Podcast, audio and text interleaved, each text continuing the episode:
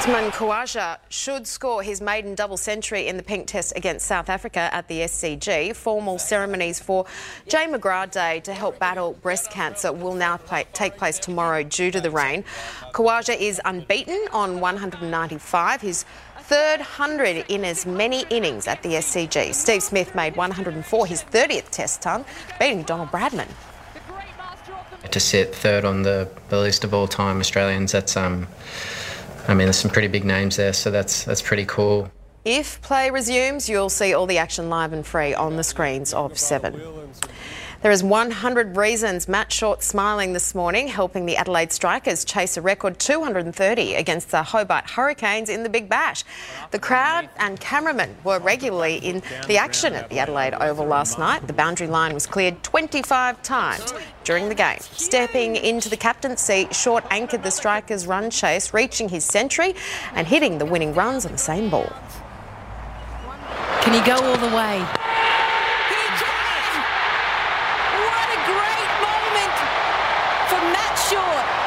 The win ends a four-game losing streak for the Strikers.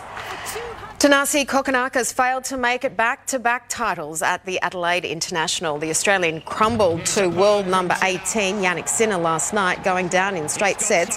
Novak Djokovic declared his new bromance with Nick Kyrgios, with the pair set to play a practice match ahead of the Australian Open.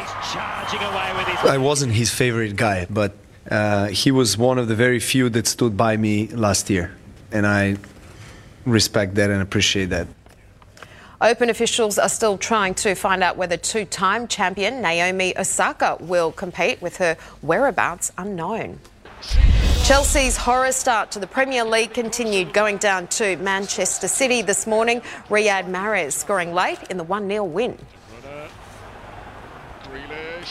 That's brilliant! And Riyad Mahrez scores!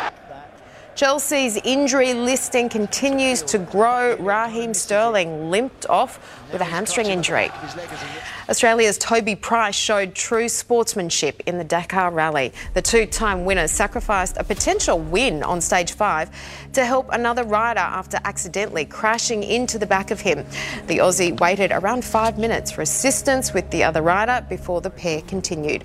Price still managed to finish third, moving to second overall. Illness struck compatriot Daniel Sanders, who dropped from overall leader to eighth, almost 18 minutes off the pace.